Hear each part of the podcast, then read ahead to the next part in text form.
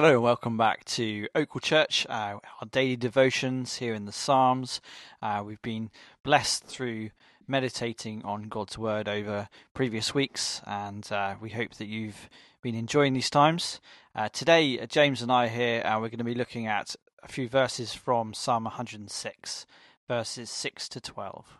It says these words, "We have sinned, even as our ancestors did. We have done wrong and acted wickedly. When our ancestors were in Egypt, they gave no thought to your miracles. They did not remember your many kindnesses, and they rebelled by the sea, the Red Sea. Yet he saved them for his name's sake, to make his mighty power known. He rebuked the Red Sea, and it dried up. He led them through the depths as through a desert. He saved them from the hand of the foe. From the hand of the enemy he redeemed them. The waters covered their adversities. Not one of them survived. Then they believed his promises and sang his praise."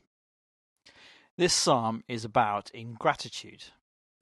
It says in verse seven, "They did not remember your many kindnesses." This is the root of all human sin.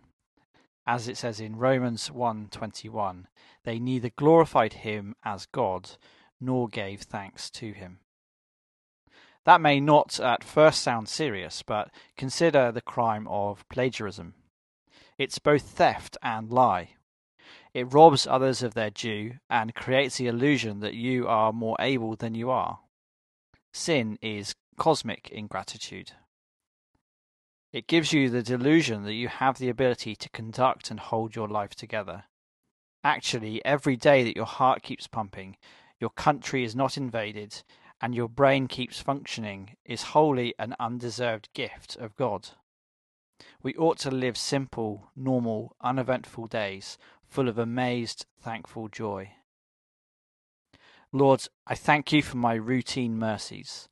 I thank you for sustaining my life daily, for being endlessly patient with me, for shielding me from so many consequences of my foolish behaviour, for the ways you have walked with me in trials, and for all my answered prayers.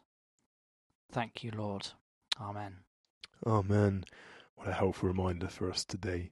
Let's continue to meditate and think about these things as we go through the rest of our day or the rest of our evening. May we continue to think on the Lord Jesus and all he has done for us.